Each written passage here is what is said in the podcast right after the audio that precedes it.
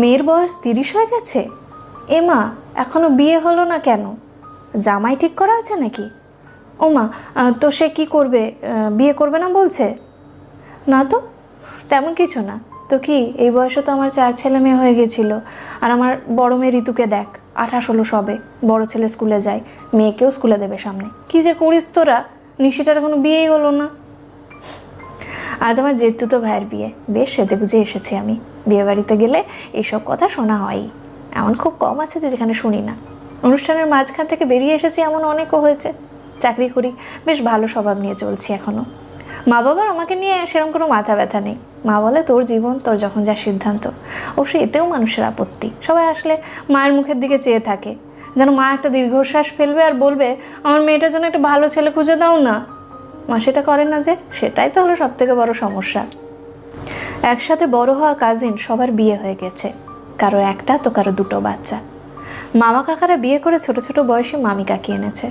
তারা হাসির ছলে বলে, কখন যে একটা বিয়ের দাওয়াত পাবো তোমাদের বাড়ি থেকে? তোমার বিয়ে হতে হতে আমার মেয়ের না বিয়ে হয়ে যায়। আমিও হেসে বলি, তাহলে তো ভালোই হবে। আপনার মেয়ের বিয়ের সময় একটা বোন অন্তত অবিবাহিত থাকবে, তাই না? অনেকের আবার এই ধারণাও, আমার কারণে ভাইয়ের বিয়ে হচ্ছে না। আমার ছোট বোনটার বিয়েও আটকে আছে আমার জন্য। কিন্তু এমন কিছুই নয় আসলে। আমার ছোট বোনটার এখনও কেরিয়ার শুরুই হলো না। কেন যে এত মাথা ব্যথা ওদের? কি অদ্ভুত। আমাদের বাসায় কারোরই আসলে এইসব ব্যাপার নিয়ে মাথা ব্যথা নেই। মাস দুয়েক হলো বাবা মারা গেল। সবার কিন্তু বাবার অসময়ে চলে যাওয়াটা দুঃখের বিষয় মনে হলো না। দুঃখ এই যে বাবা মেয়েদের বিয়ে দেখে যেতে পারল না, নাতি দেখতে পারল না। আমি অবাক হয়ে চেয়েছিলাম এই সব কথা বলা মানুষগুলোর দিকে। এরা কি সত্যি সভ্য জগতের মানুষ? যুগ কি আদৌ সভ্য হয়েছে? একসাথে পড়া বান্ধবীগুলোকে আর শিক্ষিত ভাবতে পারি না, তাদের এই কথা। তোরটা কবে খাচ্ছি? মাকে যখন এক দিদিমা এসব কথা শুনিয়েছিল, আমি গিয়ে হেসে হেসে বললাম, তো দিদিমা, এত তাড়াতাড়ি বিয়ে হয়েছে আপনার? বাচ্চার মা হলেন, দিদিমাও হয়ে গেলেন, তো তাড়াতাড়ি স্বর্গবাসী হচ্ছেন না যে? দিদিমা মুখ ভাঙিয়ে চলে গেল। মা আমার দিকে রেগে মেগে তাকিয়ে রইল। আমি মায়ের কাঁধে হাত রেখে বললাম চুপ থাকো কেন? একবার এক বিয়ের সময় বউ এসেছে। সবাই তাকে নিয়ে ব্যস্ত। সবাই যে যার মতো খুশি। ছবি তুলছে, হাসছে, শাড়ি গয়না দেখছে। কোথাও গেলে এই ব্যাপারটা আমায় স্বস্তি দেয়, যখন দেখি আমাকে নিয়ে কারোর মাথা ব্যথা নেই। কিন্তু আমার শান্তি কি কারও সহ্য হয়? কিছু কলিগের বউর সাথে দেখা, সাথে পেয়ে গেলাম বেশ কিছু বান্ধবী। সবাইকে অবশ্য এখন আমার মামি কাকিদের তলায় ফেলাই চলে। আড্ডা চলছে বেশ ধুমিয়ে। কার শাশুড়ি কেমন, কার জামাইয়ের কার সাথে পরকিয়া চলছে, কার বাচ্চা খায় না, কতবার সুজি দেওয়া হয়, চার দিন নাকি ছয় দিন পর বাথরুম করে বিছানা এইসব বাচ্চা পালা কত কষ্ট। সারা দিন রাত এক করে বাচ্চা পালতে গিয়ে নিজের শখ, আহ্লাদ বলতে কিছুই রইল না আর। শিমু বলে, আজ আসার সময় তো কোনো রকমের শাড়িটা জড়িয়ে এসেছি। মুক্তা বাঁকা মুখে বলল, দেখ, নিশি কত ভালো আছে, জামাই নেই, সংসার নেই, বাচ্চাও নেই। এখনও কি যুবতী সেজে ঘুরে বেড়াচ্ছিস? আমি চুপ করে আছি। ওরা ভাবছে এতে আমাকে আঘাত করতে পারছে। তাই কেউ কেউ সমবেদনার ছলে বলছে, বয়স বেশি হলে বুঝেছিস বেবি হতে সমস্যা। আমার এক কাকির তো দেরিতে বিয়ে হওয়ার বাচ্চাই হলো না। অন্যজন বলে, আর এখন ভালো ছেলে পাওয়াই দায়। ভালো স্যালারি পাওয়া ছেলেগুলো তো অনার্সের মেয়ে খোঁজে। তোর তো সেসব শেষ, চাকরিও করছিস, ভগবানের নামে করে ফেল। এবার আমি মুখ খুললাম। ভগবান মানিস তাহলে? হুম, ভগবানের ইচ্ছেই তো সব হয়। তাহলে ভগবানের উপর বিশ্বাসটা রাখতে পারছিস না কেন? আমার বিয়েটা ওনার ইচ্ছাতেই ছেড়ে দে না। এত কষ্ট কর কি আছে তোদের?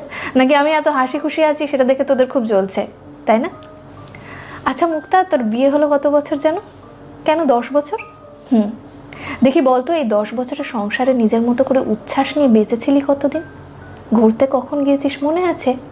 সে বিয়ের পর নিয়ে গেল বেড়াতে, তাও পুরো দিন রাত হোটেলে কাটিয়ে তিন দিনের দিন ফিরে এলি। বছর না যেতে আবার গেলি সেরেলাকার ডাইপার সামলাতে। সমুদ্র দেখা তো আর হলো না। আচ্ছা তোর জামাই কি জানে? তোর সারা রাত জ্যোৎস্না সমুদ্র পারে বসে রাত কাটানোর শখ আছে? কিংবা কোনো পাহাড়ের গাছের ডালে দোলনা বেঁধে দোল খাওয়ার ইচ্ছা ছিল? জানে? আমার হয়েছে সেসব ইচ্ছে পূরণ। সবুজের কোলে ঘুরেছি, সমুদ্রের বালিতে শামুক কুড়িয়েছি কতবার। সেসব বাদ দে। বলতো দশ বছরে তোর জীবনে সবচেয়ে মেমোরেবল দশটা ঘটনা। পারবি না তো? শোন, আমার আছে। প্রতি সপ্তাহে দশটা ঘটনা, যা আমার জীবনকে নিত্য নতুন করে তোলে। দশ বছরে হাজার বার ঘুরতে যাওয়া। বিশ্বাস কর, আমি খুব ভালোভাবেই ভালো আছি রে। কি শাড়ি পরছিস, কাতান, কত দাম, আঠেরো হাজার টাকা? জানিস, আঠেরো হাজার টাকা ইনকাম করতে কত কিছু করতে হয়? গায়ে শাড়ি নয়, টাকা জড়িয়ে যে ভাব নিচ্ছিস, আমার স্বামী দিয়েছে। কোনো মূল্য আছে কি? নিজের কাছে এর? আমার এই স্যালোয়ারটার দাম তিন হাজার টাকা। আমার কাছে এটাই উপার্জন, জামা নয়। আমি আমার সব শখ আহ্লাদ মিটিয়ে নিচ্ছি, যাতে আমার মধ্যে কোনো আফসোস না থাকে। বিয়ে, সংসার, বাচ্চা সামলাতে নিজেকে শেষ করে দিয়েছি এমন টাইপের কিছু। এতে কি হবে জানিস? তোদের মতো নিজের অপ্রাপ্তিগুলো সন্তানের গায়ে আদর্শ বলে চাপিয়ে দেব না। আমি ছেড়ে দেব তাদের নিজের মতো করে বাঁচতে। এই যে ভগবান আছে বলিস, তিনি চাইলে হবে সন্তান। না দিলে কাকে দোষ দেবো বল?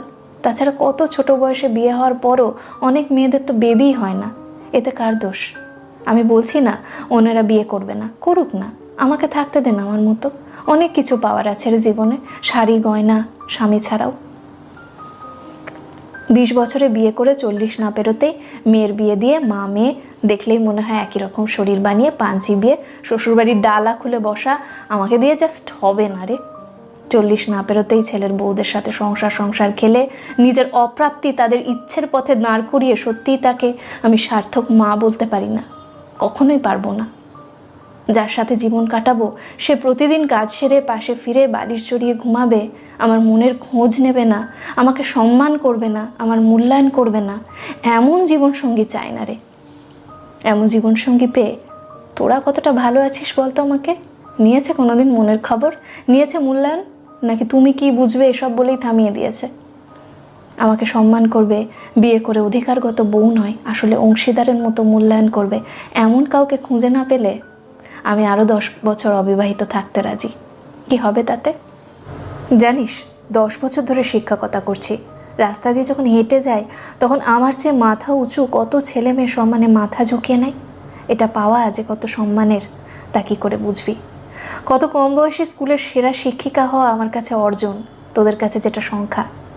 বিশ্বাস কর, আমার কাছে ওইটা আমার অর্জন। আমি সত্যিই ভালো থাকার মতোই ভালো আছি, কোনো আক্ষেপ নেই আমার। তোরাও প্লিজ বিশ্বাস করে নেই না, আমি বেশ ভালোই আছি। আমার হাসিটা আমার ভালো থাকার স্বাধীনতা।